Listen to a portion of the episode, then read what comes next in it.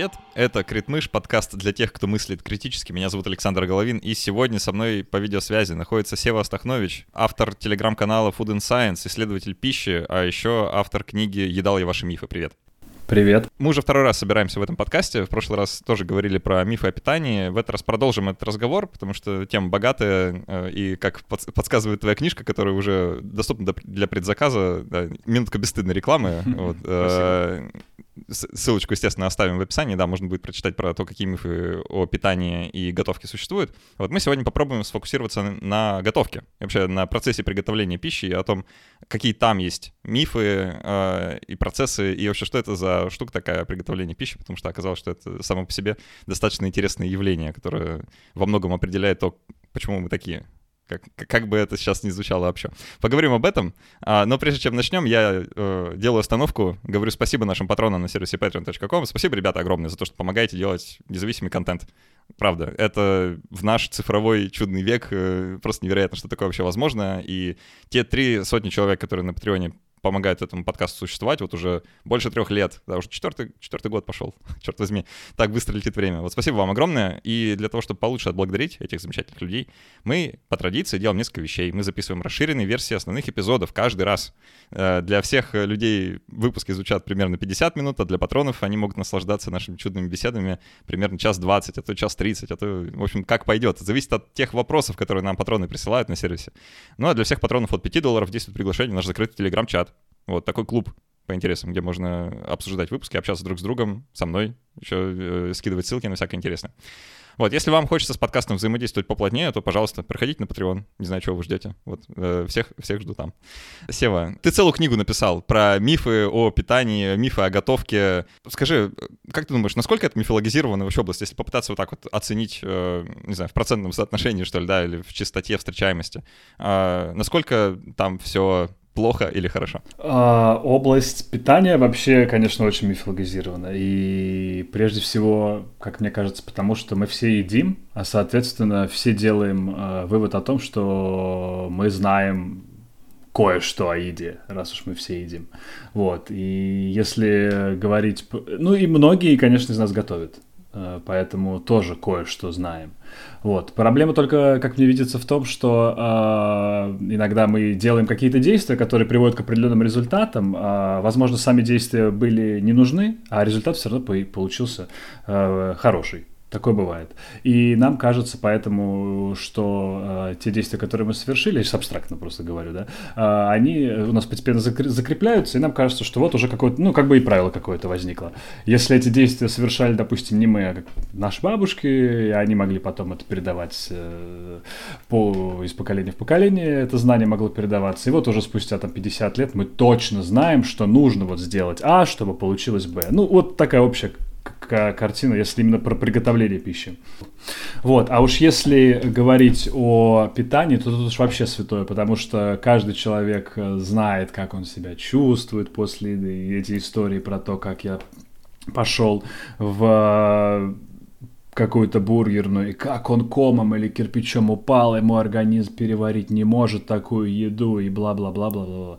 Вот. А, и спорить, получается, с этим немножечко сложно, потому что человек всегда может сказать, ну, это же я чувствую, ты вообще ничего в этом не понимаешь. И поэтому вообще область еды, отвечая на этот вопрос, мифологизирована очень сильно.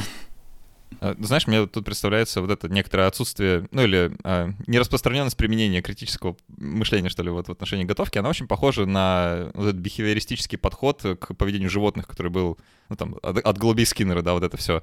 А, ну, условно говоря, как животное выбирает, э, с какой стороны обойти дерево, когда идет на водопой, да, ну вот оно выбирает первый раз, когда идет, э, там, допустим, обхожу слева, да, и было не съедено значит, и в следующий раз нужно обойти именно слева, потому что если обходить справа, то это сразу куча неизвестных, и непонятно, чем это дело закончится, да, поэтому и, а, ну, в таких, э, ну, довольно опасных вообще мероприятиях, как э, потребление пищи, да, надо, надо признать, что в, мире далеком от цивилизации это, ну, опасное предприятие, да, можно как-то не, не то съесть. А, ритуализация, она спасает, то есть это, ну, некоторый способ э, быть в безопасности, когда мир кругом базово небезопасен.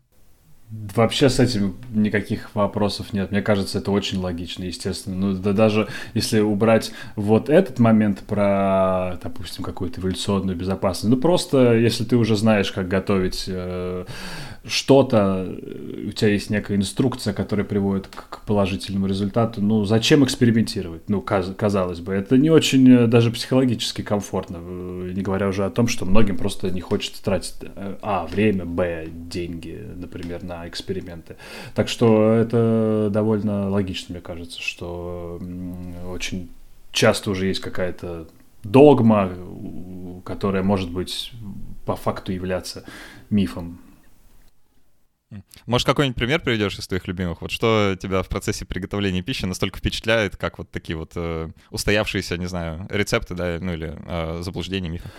Ну, очень много. Вот, кстати, когда я вводную тему говорил про то, что можно что-то сделать, э, что в итоге приведет, э, что, допустим, не имеет под собой смысла э, большого, но в итоге приведет к положительному результату, у меня сразу в голове всегда рождается пример с эм, тем, что надо гасить соду уксусом, чтобы получить пышную выпечку. А, и основная проблема этой штуки не в том, что сама по себе гашеная как бы сода не, не работает, а логика такая, что мы должны добавлять добавлять, ну, должны в кавычках, да, мы можем, точнее, добавлять соду. Есть много известных классических рецептов, э, вроде там ирландского содового хлеба, есть сотни э, рецептов каких-то маффинах, крекерах, панкейков, блинов и так далее, где может использоваться сода для поднятия теста. И а, вообще ее нужно добавлять э, к сухим ингредиентам, потом быстро смешивать с мокрыми и ставить в печь, если мы что-то выпекаем, да, для того, чтобы уже эта реакция нейтрализации, она произошла внутри и э, внутри в печи, я имею в виду, и тесто уже не поднималось. Каким-то образом э, это вылилось в то, что люди стали гасить соду в ложке. Вот, не, непонятно почему, не могу ответить на этот вопрос, почему. Ну, так вот происходит. И я сам видел, что люди так делают, возможно, даже сам когда-то так делал, э, и мне казалось, это, и всем кажется это логично, ведь ты гасишь соду э, уксусом в ложке, ты видишь, что происходит реакция, и, возможно, э, это и служило подтверждением тому, что все ты делаешь правильно. А, но при этом, естественно, реакция происходит в ложке, и углекислый газ просто уходит на кухню, а не, не в тесто. Но если посмотреть, э, то в интернете люди очень часто пишут, что я гашу так, и все работает.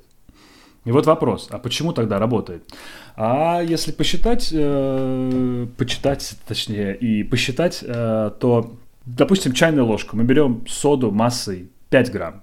Так вот, чтобы она вся прореагировала с уксусом, понадобится где-то 60 50-60 мл уксуса, чтобы реакция нейтрализации была проведена до конца. В ложку, естественно, столько не помещается. Поэтому что происходит? А, ты наливаешь уксус в ложку, часть соды гасится, ты видишь, что все проходит успешно, а, этот углекислый газ уходит в воздух, после этого ты соду добавляешь в тесто, ну, часто, допустим, так происходит с шарлоткой. А, яблоки, они довольно кислые, Поэтому дальше они как кислый ингредиент позволяют соде э, произвести свой разрыхляющий эффект, потому что она не вся прореагировала, понимаешь? То есть, по сути, и это такой как бы миф не миф. То есть, сам по себе гашение соды в ложке это миф, это ничего не делает, это просто визуальный, как можно сказать, визуальный фокус, да. Но потом, поскольку тесто уже кислотное, очень часто там мед есть, или коричневый сахар, или какая-нибудь кефир, пахта, еще что-то, кислотные ингредиенты, они позволяют уже соде дальше во время готовки прореагировать и немножко поднять тесто. И поэтому результат положительный. Это вот как но эм, не нужно это делать в ложке. Ну, как бы вот, вот такой вот, мне кажется, интересный пример.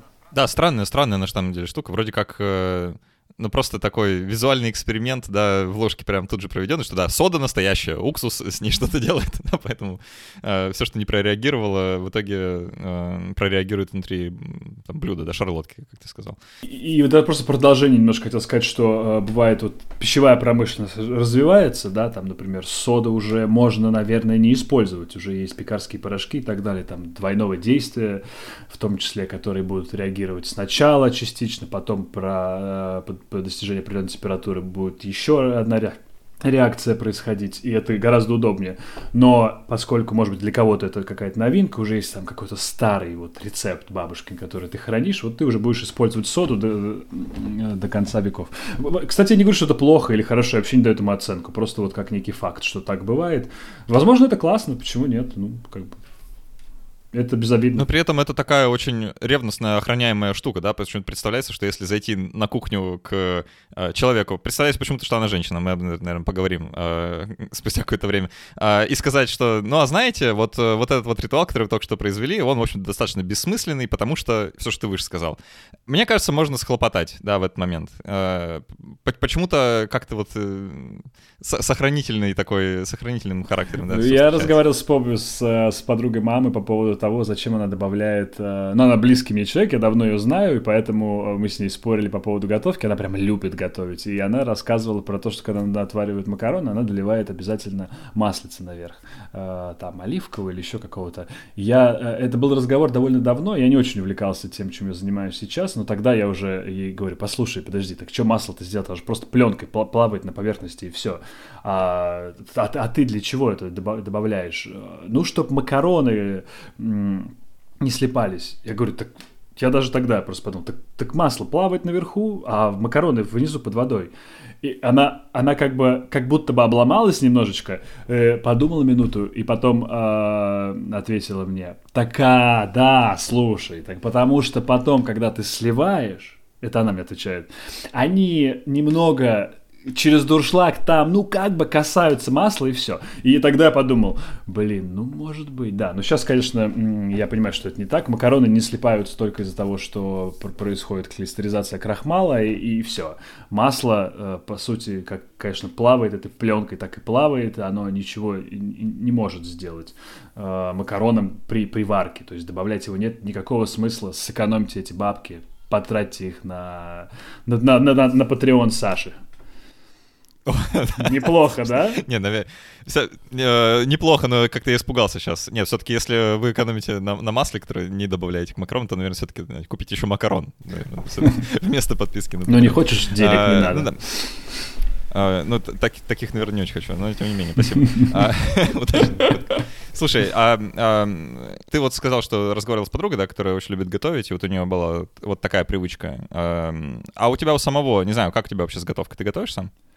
Поскольку сейчас я, ну, это мое хобби, все-таки сейчас больше исследование, изучение таких вещей. А, э, раньше я был связан с кухней и работал даже на кухне, сейчас уже довольно давно нет. Поэтому я сейчас, если что-то и готовлю, то без какого-то энтузиазма, без э, заморачивания, так скажем. Сейчас много своей обычной другой работы, и э, ничего интересного я тут вообще не расскажу. То есть я легко могу... Но для еды, а не для души, да? Ну, то есть, да-да-да, не, не вообще. Плюс э, у меня родился ребенок, поэтому вообще моя еда сейчас это э, в основном готовые обеды, которые привозят, э, ш... и это очень удобно, там 5-6 блюд готовых на день, и это супер классно. Никакой рекламы, просто я рассказываю, живу, что... Я живу, точно, я живу точно так же. Это реально тоже. Э, очень удобно. Я перепробовал много разных сервисов, и я знаю даже самый хороший для себя. Вот, и это мне очень помогает. Там действительно вкусно, там и сладко, и все, класс экономия времени безумная. Да, да, я, я, я на самом деле почти год уже, наверное, так живу. Э, я почему спрашиваю тебя про готовку? Просто потому что у меня довольно сложные отношения в жизни вот так вот с готовкой случились. Э, ну, в силу разных обстоятельств, да, не, не имеет смысла так как погружаться в э, биографию, но просто скажу. Я никогда не любил готовить, я никогда не умел готовить. Вот, это как-то, как так случилось по жизни. Но периодически я это делал, и мне никогда не, не доставляло это удовольствие, я ни, никогда не, не возникало желания, знаешь, что приготовлю что-нибудь эдакое, да, там, каких-нибудь мидий, еще чего-нибудь такого. Никогда со мной такого не было, и вряд ли будет, просто потому что я другие интересы, не знаю, назовем так. И мне поэтому довольно любопытна сама эта тема, в плане готовки как э, процесса, да, как хобби, если хочешь. Потому что это для меня совершенно незнакомое поле. И у меня есть ощущение, э, как раз-таки во многом, кстати, из-за того, вот как, как мы с тобой сейчас живем, да, что мы почти не готовим самостоятельно, а пользуемся, делегируем это, условно говоря, да, третьим лицам. Мне кажется, с готовкой что-то происходит. В плане она меняется. Да, вот э, современная готовка совершенно не похожа на то, как готовили наши бабушки, да. Ну и, и даже э, презумпция другая, да. Мы сейчас, если готовим дома, ну там, сейчас про жителей больших городов, условно, европейского, да, вот такого государства, э, то, ну там, для, для, удовольствия, да, а поесть-то можно где-то в другом месте. Э, как ты думаешь вообще, э, сам процесс там за последние лет 10-20 э, как-то изменился? Люди по-другому начали готовить? Технологически процесс вообще очень э, долго не менялся. И э, такие вехи в готовке — это, наверное, э, важно именно для бытовых э, вопросов это внедрение холодильника, да, просто прорыв. Менее, может быть, А важным. да, до этого введение огня, да? Ну, там до этого, да, да, да. А, до, э, допустим, введение э, микроволновой печи, хотя оно существенно не изменило ничего. То есть это просто там более удобный способ что-то делать. И э, поэтому нельзя сказать, что это тоже. Это, конечно, это технологический прорыв, безусловно, но мне сложно, наверное, сказать, что это повлияло гигантски ну, то есть, да, стало все быстрее. Ну, не, вот не революция, все... не революция все. Ну, то есть, для многих людей это, э, может быть, там, революция, потому что разогреть можно быстрее. Но да, если, если без шуток, то, конечно, ничего такого супер э, кардинально не изменилось. Ну, потом технологически, естественно, появляются какие-то вещи, типа там сувида, да, когда это, э, опять же, это для многих вообще не революция, но для многих э, поваров это, э, это мега прорыв, э, когда ты можешь контролированных условиях, да, приготовить как, как что-то до определенной температуры, да, фактически окунув э, термостат в, в аквариум с водой, ну, грубо скажем. Да, знаешь, что такое сувит? А это, это, это есть сувит. Я просто как раз как человек далекий от готовки, наши еще патроны потом про это спросят в дополнительной части. А, окей. Сувит. Я не, не знаю, что это такое, да. Хорошо. Ну вот, э, танкер с водой, да, куда засовываешь... Я представил себе водяную баню сейчас, когда ты описывал. Э, куда засовываешь термостат, и этот термостат э, поддерживает определенную э, температуру воды.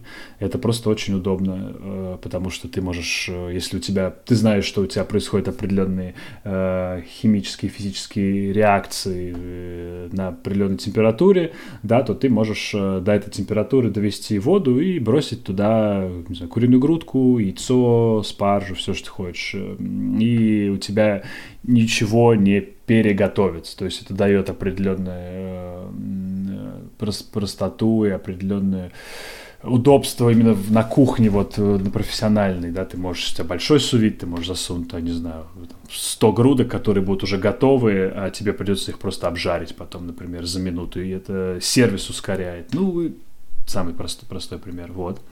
Понятно. Ну, то есть э, если пытаться так представить там последние 20 лет развития так, готовки как деятельности человеческой, то нельзя сказать, что что-то такое произошло масштаба холодильника. Да, вроде какие-то новые вещи появляются, но не сказать, что они прям что-то кардинально меняют. Мне вообще кажется, даже не 20, а может быть 200, 500, 2000, не знаю, мне так сейчас сложно сказать, но у меня нет таких э, ощущений. Да и, да и холодильник-то можно сейчас сказать, слушай, ну а что холодильник? Вот э, взяли лед, что-то я читал про мороженое в Австралии, и писал даже об этом, я просто не помню, как там выходец из Ирана мороженое в Австралии продавал. Так лед в Австралию возили из э, озер США. Это гигантский, гигантский, я не знаю, сколько это вообще занимало времени. И огромное количество времени это занимало, и ничего, лед привозили. И вот там его... Э, тут тоже как просто такой долгий холодильник, который к тебе долго едет. Вот, а само по себе э, участие тепла, огня, да, в приготовлении пищи, вот что самое важное. Огонь, вода, если это есть, то ты его готовишь, а остальное, да, только это нужно будет уже, наверное, какой-то, знаешь, более специфический разговор про всякие э, девайсы кухонные, но тебе это, наверное, не очень э, сейчас не, ну, больше хочется какие-то большие тренды попробовать уловить. Просто меня действительно не покидает ощущение, что что-то меняется э, в плане вот человеческого подхода к готовке, даже, наверное, не со стороны, э, скажем, самого процесса, а со стороны вот, э, не знаю, легкости доступа, да, делегирования это кому-то еще. Просто тот факт, что уже возможно, да, ну, 20 лет назад это не было возможно, да, вот заказать себе там готовые обеды на весь день, да, это что-то довольно новое, по крайней мере. Ну, смотря, кажется, смотря да. где, то есть просто слож... разговор этот сложный тем, что э, нужно понять, про что мы говорим. То есть, например, э, замороженный frozen meals, да, или TV dinner. Э, вот я смотрю, в 1960 году это уже было. Видишь? А у нас непонятно, когда в 80, там, 80-х годах это уже продавалось для микроволновки. Ну, знаешь, дело, дело даже не в том, когда это появилось, а скорее в распространенности и доступности. Просто сейчас, мне кажется, с улучшением э, производства, да, логистических цепочек, с их удешевлением, э, появлением разного рода приложений, которые ну, улучшают доступ, да, это все становится более доступным, более массовым. Это дело в массовости явления. Да, да, в этом плане вообще никаких сомнений нет. Э, в развитых странах особенно, да, мы понимаем, что люди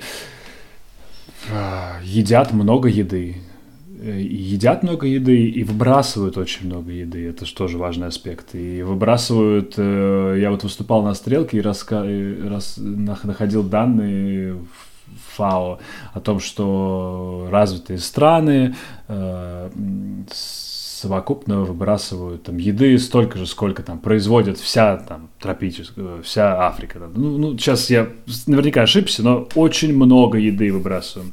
И это именно food waste в разных там ипостасях, на, на разных этапах цепочки. Это и plate waste, да, когда ты просто с тарелки что-то сбрасываешь, потому что не доел и так далее. Вот, поэтому здесь очень... Про весь мир, конечно, всегда сложно говорить, потому что большинство все равно едят плохо и так же, как и ели, не знаю, сто лет назад. У меня есть гипотеза, ну, можно даже сказать, предсказание небольшое, которое я периодически с людьми обсуждаю. Хочу с тобой его обсудить, просто, может, оно тебе покажется, не знаю, глупым или наоборот. Да, просто хочется узнать, э, что ты про это думаешь. Э, оно, конечно, такое абстрактное и стоит воспринимать критически, как, наверное, и все, что мы здесь произносим, раз уж мы в таком подкасте.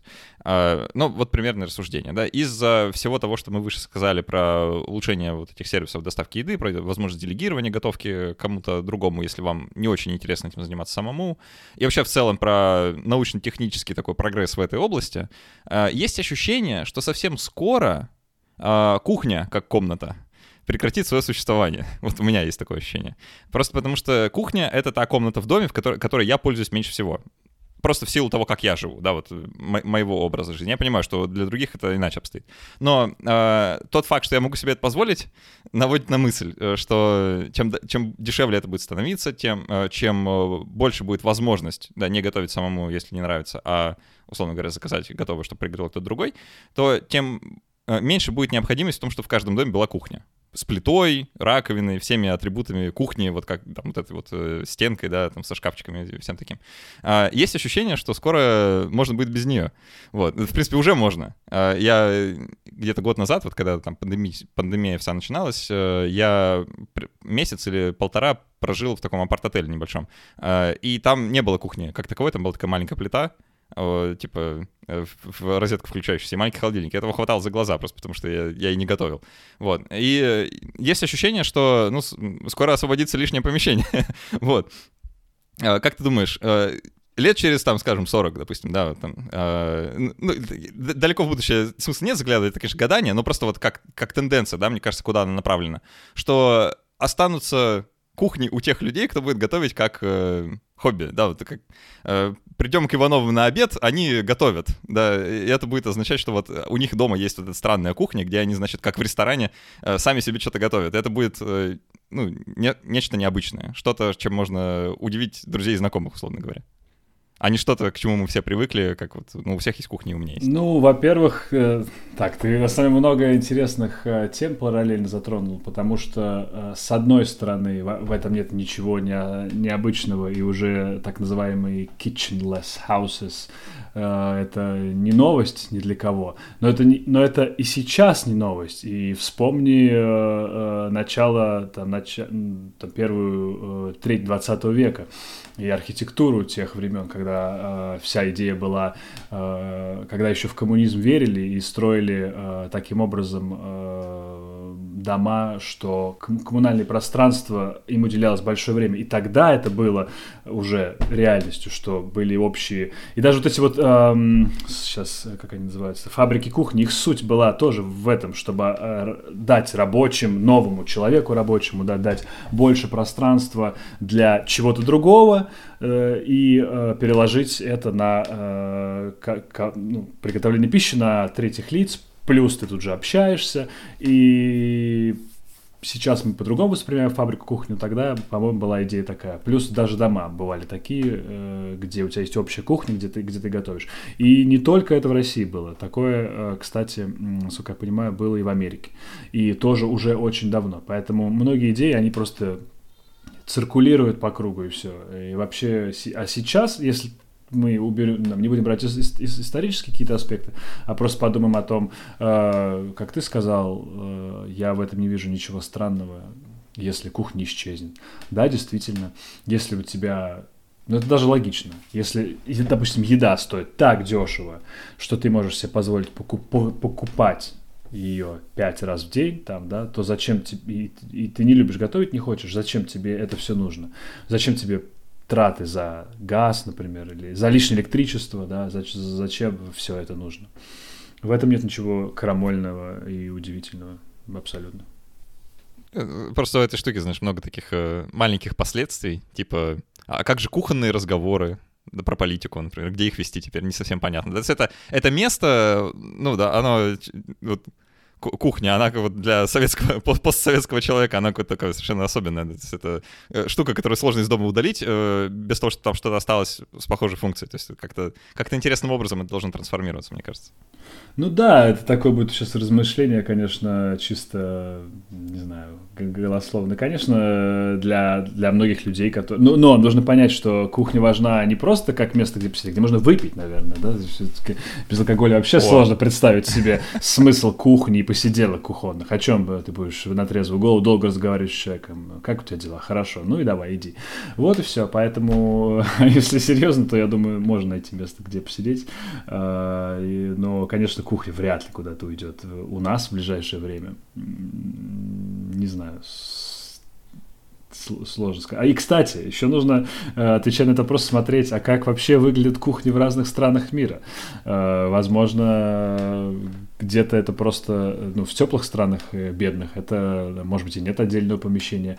А, например, в африканских странах я точно совершенно сам об этом писал и читал, и изучал немножечко, что как у них э, устроено жилище таким образом, что у них само понятие кухни вообще не существует. Да, да, там все спят на условном полу, и у тебя есть э, костер посередине.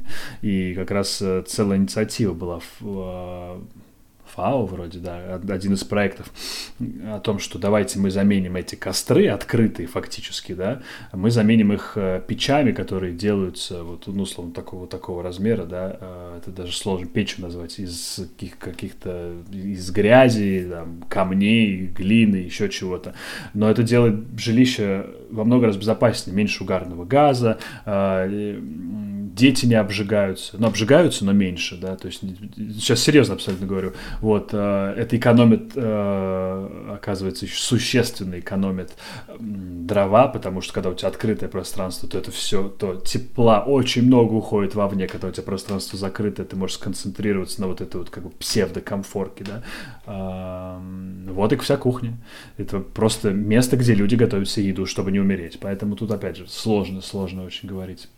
Ну да, да. В контексте всего мира, конечно, разговор бессмысленный, но, ну так, просто про региональные особенности, да, там можно много чего тоже любопытного почерпнуть. А, это, в России, в принципе, тоже так, точно так же было, там еще там, сто лет назад, то и меньше. А, вся, вся изба — это микрокозм, да, для крестьянина. Он там рож, э, родился, он там женился, он там, он там же и умрет, как в одном помещении. Вот, Я на лавочках спит. А спал на печи сам, когда был, на, ну, правда, на даче был, не дома, да, но вот, да, печь и готовили, и спал я на ней, так что, конечно, здесь вот она и вся, и кухня, куда без нее. Это фактически просто э, кухня это уже излишество. Это э, тебе нужно место для огня. Как этот огонь будет, э, реальный ли это будет огонь, или будет трансформирован в виде там печи, да, это уже другое дело. А, но нужно что-то, от, откуда исходит тепло, где ты можешь преобразовать сырые продукты в готовые, если уж совсем очень грубо.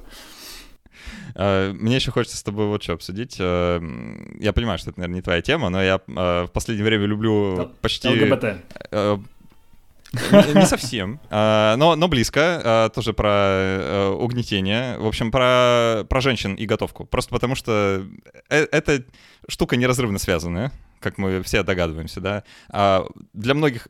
Это для меня, на самом деле, стал сюрприз. Я просто вот, когда готовился к нашей с тобой беседе, там полистал пару книжек, э, почитал пару статей, ну, как так, такой уровень подготовки, да. А, но а, вот, вот какую интересную штуку узнал. А, не новость, но, опять же, проговорить полезно. А, подавляющее большинство людей, кто готовит для домохозяйств, да, внутри дома, это женщины. Вот, ну там, вплоть до того, что мужчин там доля процента. И штука это довольно универсальная для почти для всех культур. Вот. То есть не только для нашего такого э, патриархального э, общества, а в целом для человечества. И это забавная штука, просто потому что не совсем понятно, как так получилось.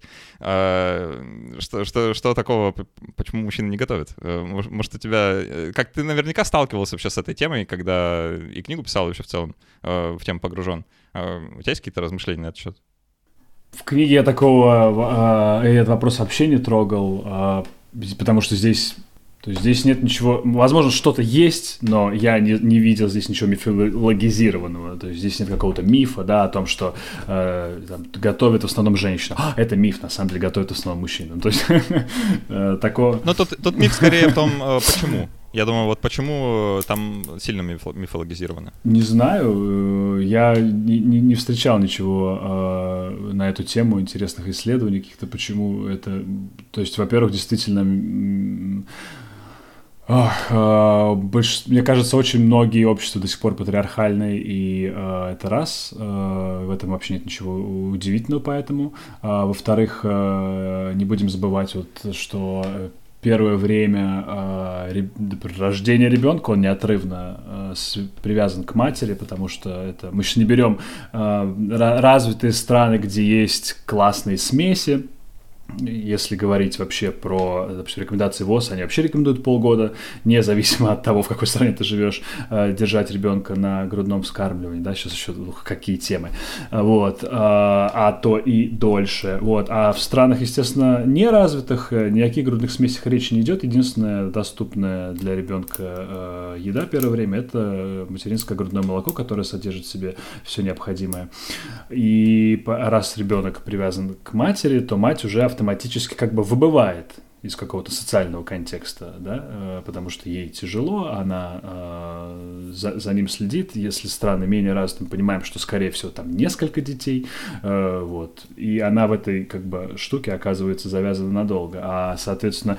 э, кто-то должен при этом добывать какое-то пропитание. Э, если мужчина физически не может кормить, да, то, соответственно, он добывает пропитание. Ну, какая-то, мне кажется, вот такая логика. Вот, я понимаю, что, наверное, можно словить много всякого э, хей... Это, это, на самом деле, это на самом деле любопытная штука. Хочешь, можем попробовать просто погрузиться, да, вот в это... Э, как так получилось, да, вот это вот э, наше текущее состояние, да, что готовят в основном женщины. Просто мне, мне, э, мне, мне кажется, это любопытно, да. Я, я могу попробовать предложить некоторые объяснения. Можем почувствовать, насколько оно нам нравится, не нравится, хотим мы его принимать или нет. Это касается самого процесса готовки, то есть это в его основе. То есть это как бы следствие того, что мы готовим во многом. И, наверное, стоит объяснить, какая тут может быть логика, да. А, перенесемся там тысяч на 40 э, лет назад, э, тогда, когда примерная готовка возникает как э, какой-то процесс, который характерен для нашего вида. Да? Это, кстати, стоит отметить, что, в принципе, никто больше не готовит. Да, готовим только, готовят только люди. Э, не, не всем очевидная мысль, да, но остальные не готовят почему-то, только мы.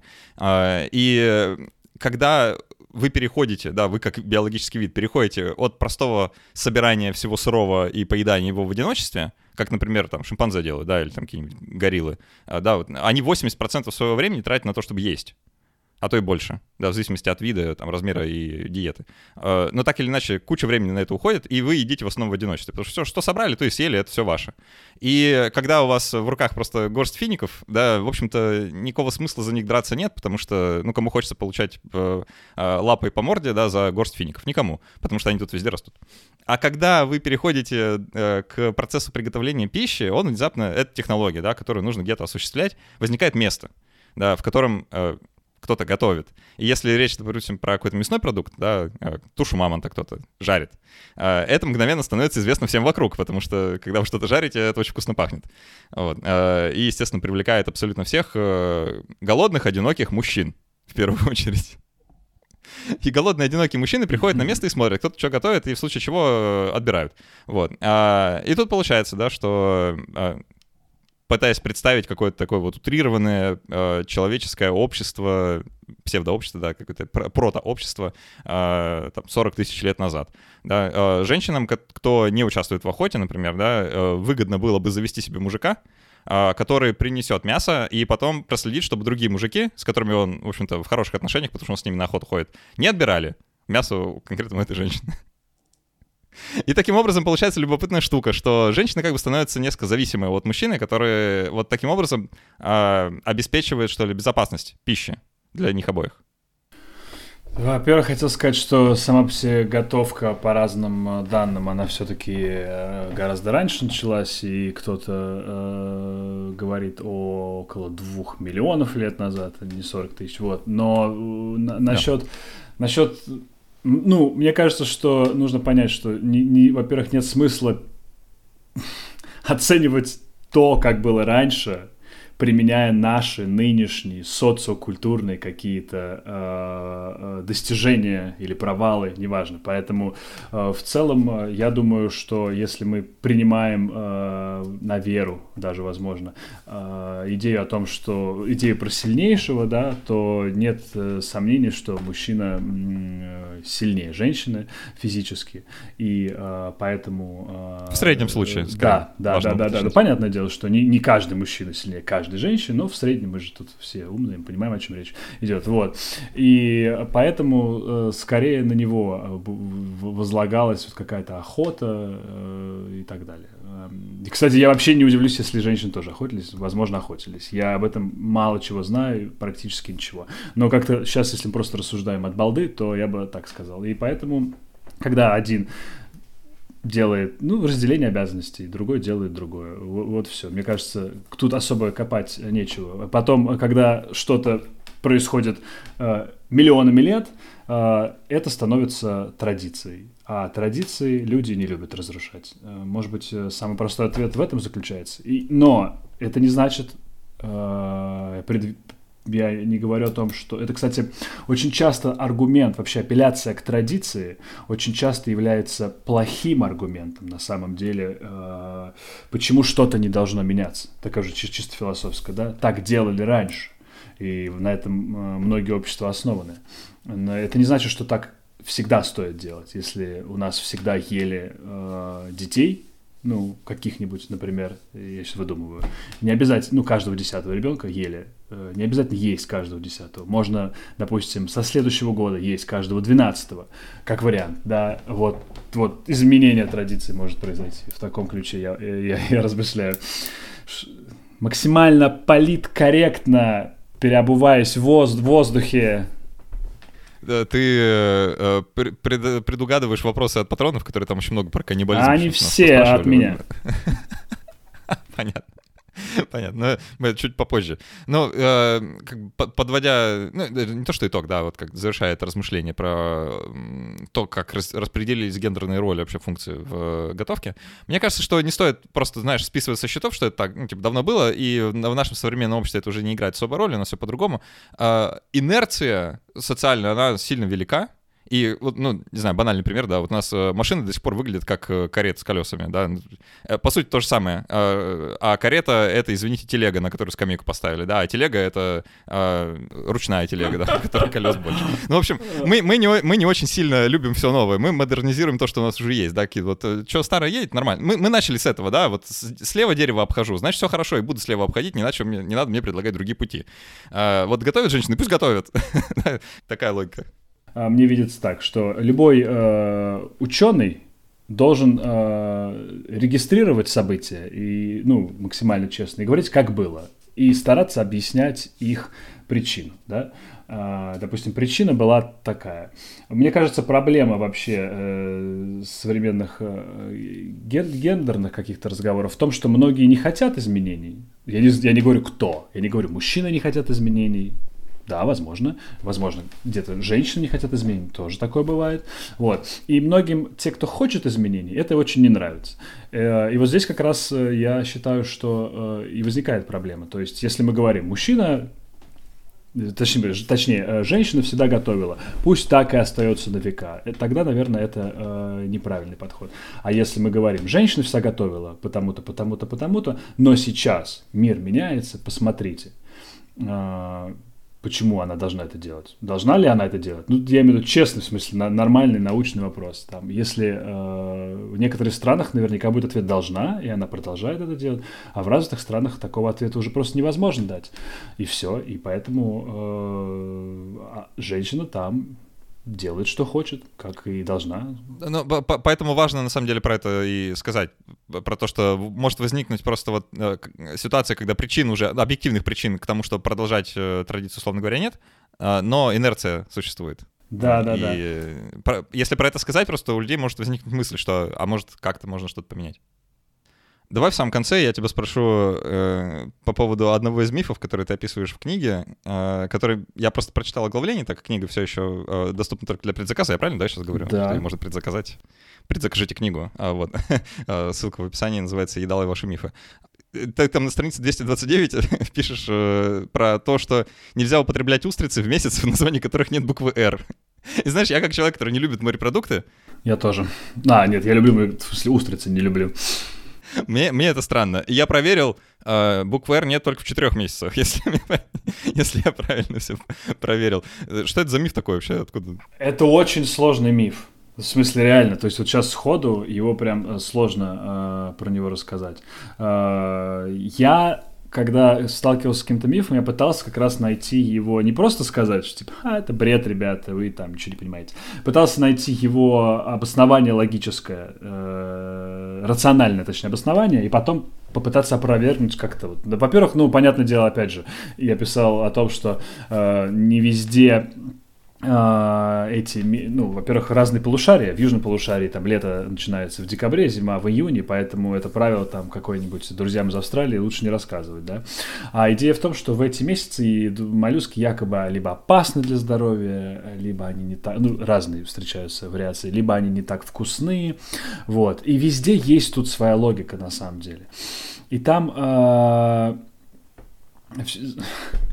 зависит от репродуктивного цикла устриц. Э, температура воды, когда повышается, то это э, сигнал для сигнал устрицы о начале э, благоприятного периода для производства потомства. И э, очень, в нашем полушарии это происходит именно с наступлением лета. Хотя есть климатические зоны, где м, лето почти всегда, и там, например, вода теплая круглый год, и там опять же это не совсем работает. Плюс еще зависит, конечно, от того, о какой устрице будет идти, и, идти речь. Ну, к примеру, мы договорились, что мы говорим о каких-то конкретных устриц там из Франции или Великобритании, да. Это еще можно это, это, эту рекомендацию можно встретить еще в поваренных книгах э, 16 века. И а, а, одна из причин реально а, такого совета может быть связана с тем, что ты поймаешь устрицу, а в ее, мантин, в ее мантийной полости ты обнаружишь молодняк. И то есть ты как бы напарываешься таким образом на целую семью внутри раковины. И это одновременно не очень вкусно, не очень этично, да, нелогично есть такую устрицу, да, и развиться, и пусть она принесет потомство, ты потом съешь гораздо больше устриц, да. Но Почему миф? Потому что не все устрицы такие. Кто-то, у кого-то оплодотворение наружное, а не внутреннее. Она выбрасывает, э, э, значит, половые клетки в воду. Вот. А потом есть еще такая штука, что э, летом их э, лучше не есть, потому что во время размножения, как раз если мы говорим о, о летнем размножении, она э, сама выделяет во внешнюю среду яйцеклетки или сперматозоиды, да, но при этом она сама немножечко сдувается, как бы. И вот ценители моллюсков могут это сдувание заметить, и, э, а им хочется получить более упругое мясо э, вот. Но, э, как я писал о том, что уже давно разводят устриц 3-4 триплоидным набором хромосом, то есть те, которые не стерильные, короче, они, и поэтому их, они, они не размножаются и остаются упругими э, круг, круглый год по твоему рассказу в очередной раз убеждаюсь, что такие простые вещи, казалось бы, да, какая-то народная мудрость, мол, не ешь устриц. Э, почти шутка даже, да, вот это вот, ну, не ешь устриц, если в названии месяца есть буква «Р», да, ну, как бы путем мысленной операции ты можешь э, понять, что это летом не нужно их есть.